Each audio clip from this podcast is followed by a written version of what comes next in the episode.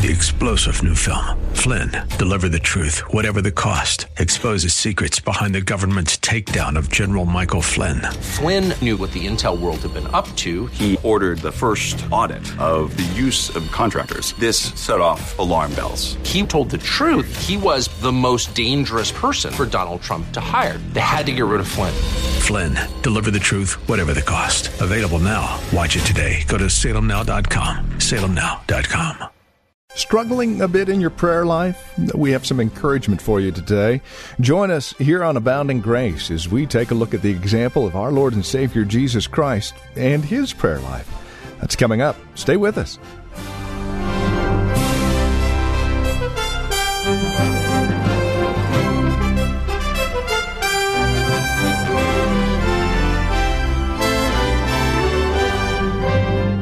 Heritage Reformed Church here in San Jose. Greetings and welcome to today's broadcast of Abounding Grace.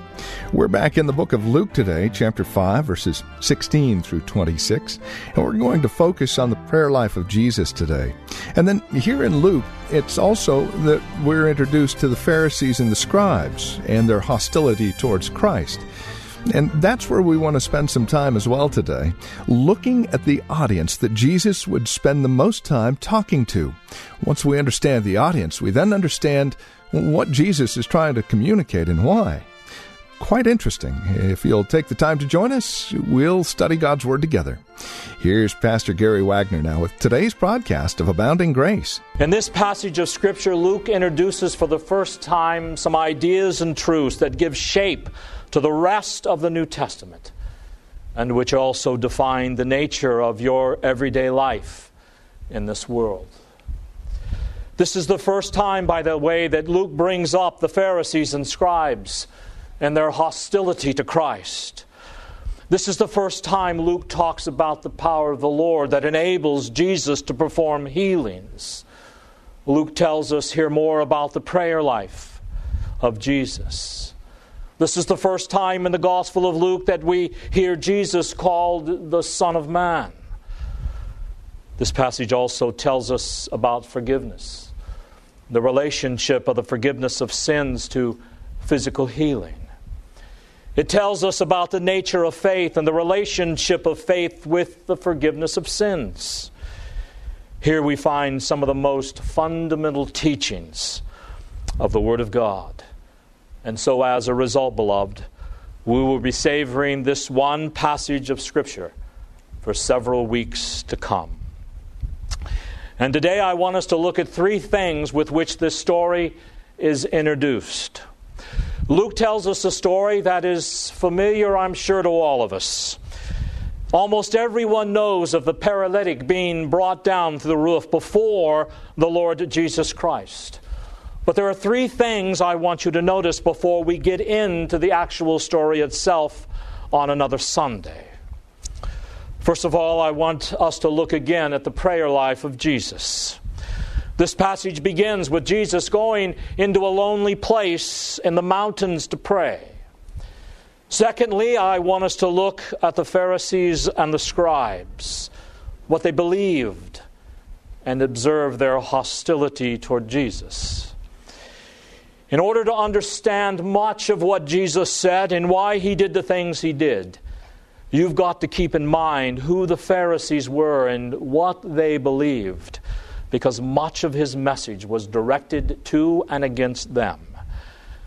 And then, thirdly, I want us to spend most of our time today looking at that phrase in the last part of verse 17.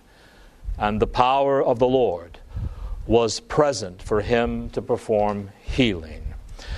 But first of all, notice in verse 16 and he withdrew himself into the wilderness and prayed. Time and time again, in Jesus' life, he would withdraw himself from the crowds that constantly pressed upon him to a lonely, secluded place where he could pour out his heart in prayer in order, as one man said, that the reservoir of his body and soul might be replenished from his Father's inexhaustible resources. Jesus was God, but he was also man. The pressures, the burdens that he had to bear in his life exceed anything that any of us will ever have to experience. And in order to hold up as a man underneath all of that, time and again, he had to get away from his friends and his family and the crowds by himself in prayer and private worship that God might fill him up. This is one of the purposes of prayer, by the way, beloved. This is one of the purposes of private worship and why it is so vitally important to us. If the Lord Jesus Christ felt the need to be alone regularly and pray before God, how much more do we need to get away from everything alone and pour out our hearts before the living God? If He needed it, how dare we think we don't need it and often? It's important to notice where Luke tells us that Jesus went to pray. He went back into the wilderness. And of course, you remember as I introduced the book of Luke that one of the themes throughout that book is the wilderness. All kinds of things in Jesus' life happened in the wilderness. And that's not by accident because it links us back with statements and prophecies from the Old Testament, showing to us that the Bible, Old and New Testament, are one book, not with two different ways of salvation. Salvation is always been by God's grace alone. Now, what happened in the wilderness?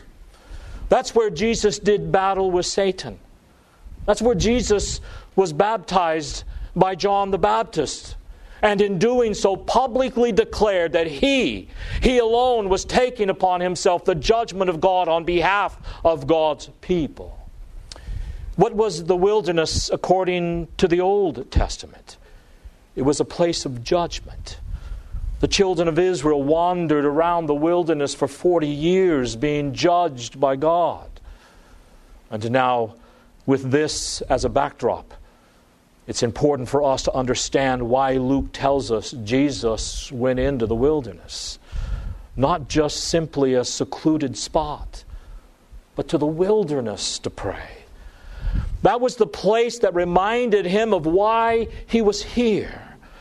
That was the place that reminded him that God sent him to earth to submit to the severe judgment of God in place of his rebellious people. So, beloved, whenever you read about the Lord Jesus Christ going back to the wilderness to pray, it's not just to teach us something about the need of solitary prayer and private worship in our lives, although that is important. But it reveals to us that the Lord Jesus Christ goes into the wilderness to pray for the strength to do the will of God which He came to fulfill. And that is to bear in our place the judgment that our sins deserve. It was a solemn thing for him. Every time he went into that wilderness, it was another reminder that he came to bear the torment and the punishment and the severity of the curse of God upon human sin. So you would never have to.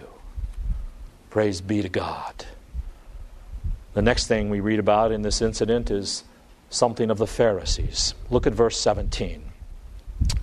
And it came to pass on a certain day as he was teaching that there were Pharisees and doctors of the law sitting by, which were out of every town in Galilee and Judea and Jerusalem. Now, who were these Pharisees and teachers of the law, also called scribes? We read a, read a great deal about them in all four of the books of the gospel. Paul himself was at one time a Pharisee. The entire Sermon of the Mount had as its purpose the exposure and refutation of Phariseeism. So, if much of Jesus' ministry and a whole sermon was spent on refuting these people and what they taught, it is absolutely essential for us to understand something about them. The Pharisees, by the time of Jesus, had been in existence for some 200 years. They were a sect, a small sect of separatists who were always trying to disengage themselves from everything in order to keep themselves ceremonially, ethically, and religiously pure. They separated themselves from the heathen, from the tax collectors, from publicans, just sinners in general, who were not as serious as they were about keeping the law of God. The great Jewish historian Josephus, who wrote, who wrote after the year 70 AD and the destruction of Jerusalem, said that during Jesus' day there were little more than approximately 6,000 Pharisees. A rather small number, he says, but nevertheless very influential. They were even the unofficial religious leaders of the people of God of their day who spearheaded opposition to the Lord Jesus Christ. One writer said, they were a self righteous group who cultivated a hollow formalism that was ostentatious to agree, especially in observing ceremonies, fasting, almsgiving, long prayers, tithes, and the like. They loved to stand in the marketplace and impress people with their self righteousness because they thought in some way or another that by their external conformity to the rules and regulations made up by the rabbis, they in some way deserved rich blessings from Almighty God, and that made them better than everyone else. They held several views or doctrines that we need to be aware of. And as you learn of these doctrines, you'll find that Pharisees are still alive and well on planet Earth today. First of all, one of the doctrines of the Pharisees was that Jews must live by the law of God. Well, what's wrong with that, you ask?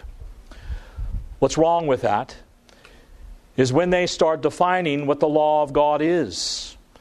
Because for a Pharisee, the law of God is the law of Moses and the oral interpretations and regulations of the law handed down by centuries of rabbinic tradition.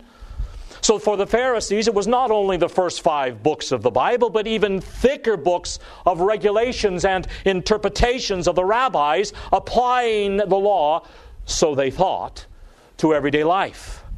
But much of it was a misinterpretation of the law of God. Secondly, the Pharisees believed the Jews must remain free from all foreign influences and maintain a separate existence nationally and ethically and socially. Uh, that is, they were racist. That's why the early church had such a problem with non Jews being converted. The Jews couldn't handle all the Gentiles and Samaritans being saved. After all, isn't salvation only for the Jews? So the early Jewish Christians, being influenced by the racism of the Pharisees, had a problem with the conversion of non Jewish people because it was the overt teaching of the Pharisees that influenced the people of Israel to remain nationally and ethically and socially pure. Thirdly, the Pharisees believed in a Messiah, but their idea of that Messiah and what he would be and do was something different than what the Old Testament truly taught the people of God to expect. The Pharisees looked for a Messiah who would be a great earthly military ruler and who would establish a Jewish state after overcoming the political tyranny of Rome. The purpose of the Messiah, they said, would be to, in pomp and glory, come as a great military leader, overthrowing Rome and the Caesars and getting, setting up in its place a great Jewish state. Now, you can see by that that Phariseeism has crept into the eschatology of the church of the 21st century. Because there are some views held by Christians today concerning the future that say, the reason the Lord Jesus Christ came to earth was to set up a distinctively Jewish kingdom with the restoration of the Jewish sacrifices and rituals. You see, they say, Jesus unfortunately got himself killed, ruining his chances of setting up that Jewish kingdom at that point in history. So God, being the God that he is, had to go to plan B. And he had to come up with the idea of the church and try to recover what Jesus lost by his death. So, for a period of time, he put off establishing his Jewish kingdom to some future date, some millennium off into the future when he would then set up Jerusalem as the political center of his kingdom and restore the Jewish sacrifices. Now, that's an oversimplification of what we call dispensationalism. But, beloved, they got that from the Pharisees. Now, here's another doctrine of the Pharisees, and it's related to the one I just mentioned. They attach special, supreme value to all the traditions and expositions of the law of God by the rabbis. And they observed in detail the numerous ceremonial laws, but in their interpretation of those laws, they had many subtle provisions that would allow them to sin. And yet, at the same time, alleviate their conscience that they were actually obeying the law of God. So, as a result, the so called zeal of the Pharisees for the law of God degenerated into superficiality and formality. Let me give you just one example. The Pharisees taught that you could only travel a certain distance on the Sabbath. And if you traveled farther than that, you were sinning against God. Well, the problem is what if you wanted to go see Aunt May who lived twice the distance from your home on the Sabbath.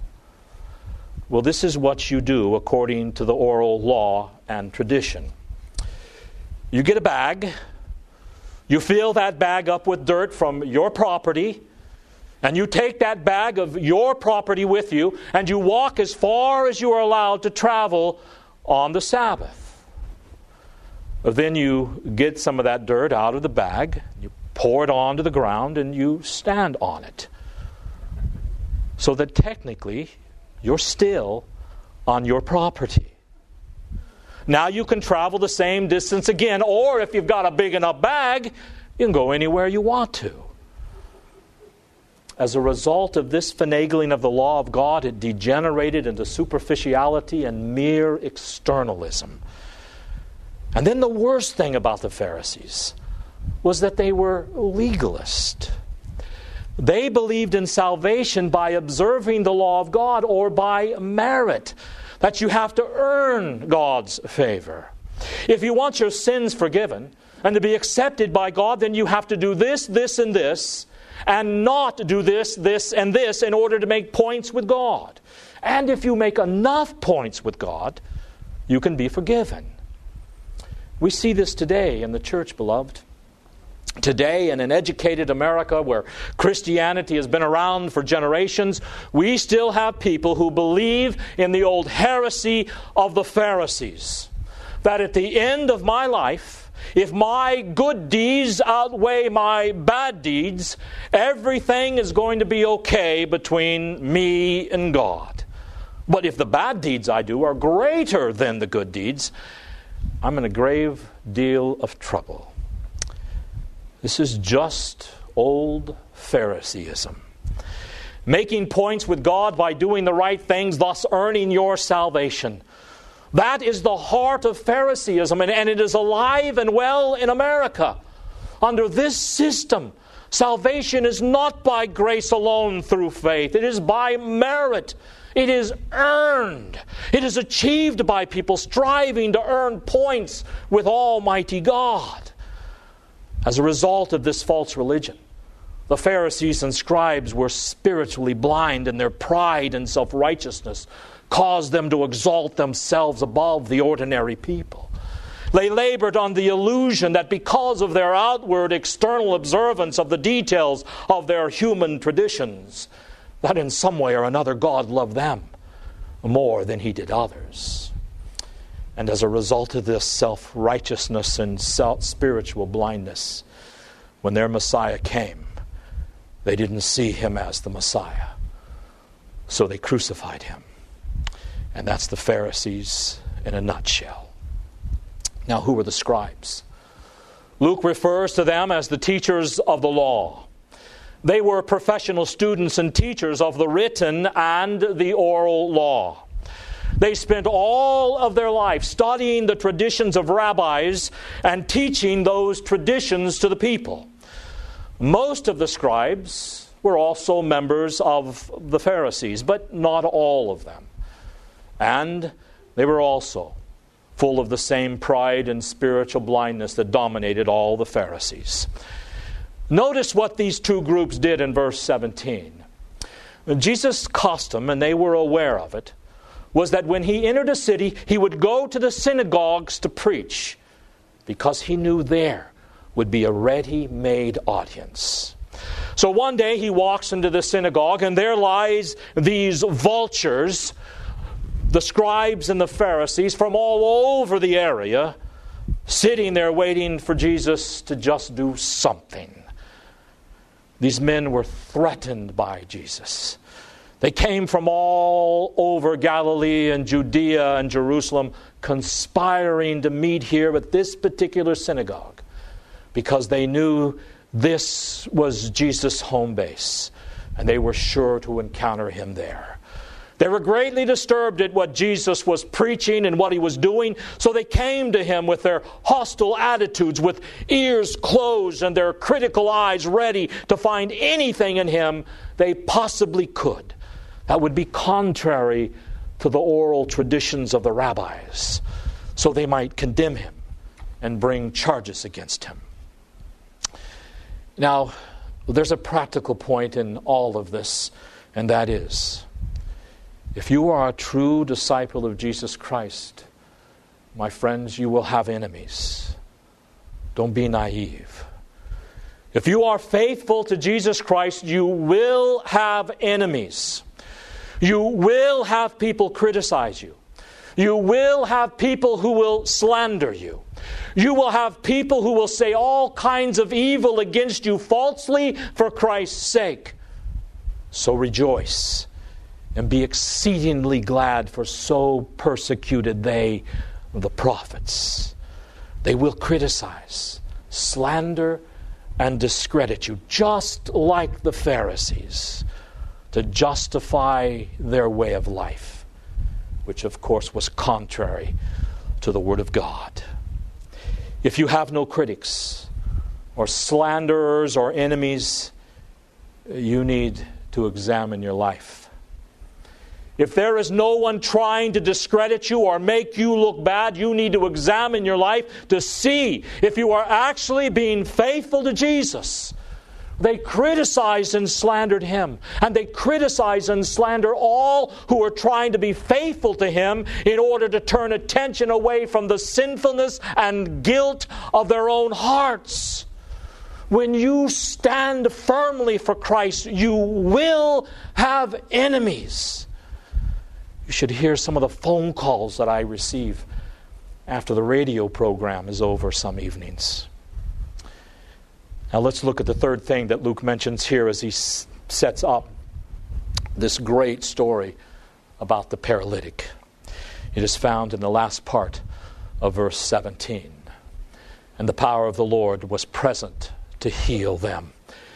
Jesus knew the evil intentions in the hearts of the Pharisees, but he was in full control of this situation.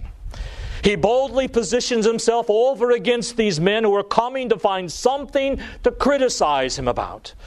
And even though the synagogue was full of these hostile unbelievers, the Lord Jesus Christ had the power of the triune God, and he was ready and able to manifest that power miraculously for the confounding and discrediting of his enemies. It is that phrase, the power of the Lord, that I want us to look at. When Luke uses the word Lord, he always uses it in reference to Yahweh or Jehovah. So to speak of the power of the Lord is to speak of the power of Jehovah. And then to say of the Lord is to say there is only one Lord's power. There is only one power, and that is the power that belongs to the Lord. Well, that's all the time we have. This has been Abounding Grace with Pastor Gary Wagner, the ministry of Reformed Heritage Church in San Jose. It is our goal and desire that you would abound in grace through the preaching and teaching of God's Word. And that is why we come to you on a daily basis. Now, as we close out our time together, we also realize that some of these messages that are presented here on Abounding Grace are well worth reviewing again at your convenience. Maybe you joined us a bit late. Well, we have copies on CD. They're just $5. Mention today's date as you call or write to us. Here's how to get in touch with us. The phone number is 408 866 5607. That's 408 866 5607. You're welcome to also visit our website, learn a bit more about us. We're at reformedheritage.org. Again, reformedheritage.org. And then, of course, if you would love to partner with us, if you're feeling led of the Lord to become a financial partner with us as we continue this ministry here on this station, please write to us at PMB number 402. And the address is 1484 Pollard Road, Los Gatos, California the zip code is 95032. Or, again, simply call us. 408 866 5607. That's 408 866 5607. You're also welcome to join us for worship. Sunday services here at Reformed Heritage Church are at 5055 Lone Hill Road in Los Gatos. We meet at the Lone Hill Church 2 in the afternoon. Directions can be found at reformedheritage.org or by again calling 408 866 5607. We thank you for joining us and trust we'll see you again next time we get together for another broadcast of Abounding Grace with Pastor Gary Wagner.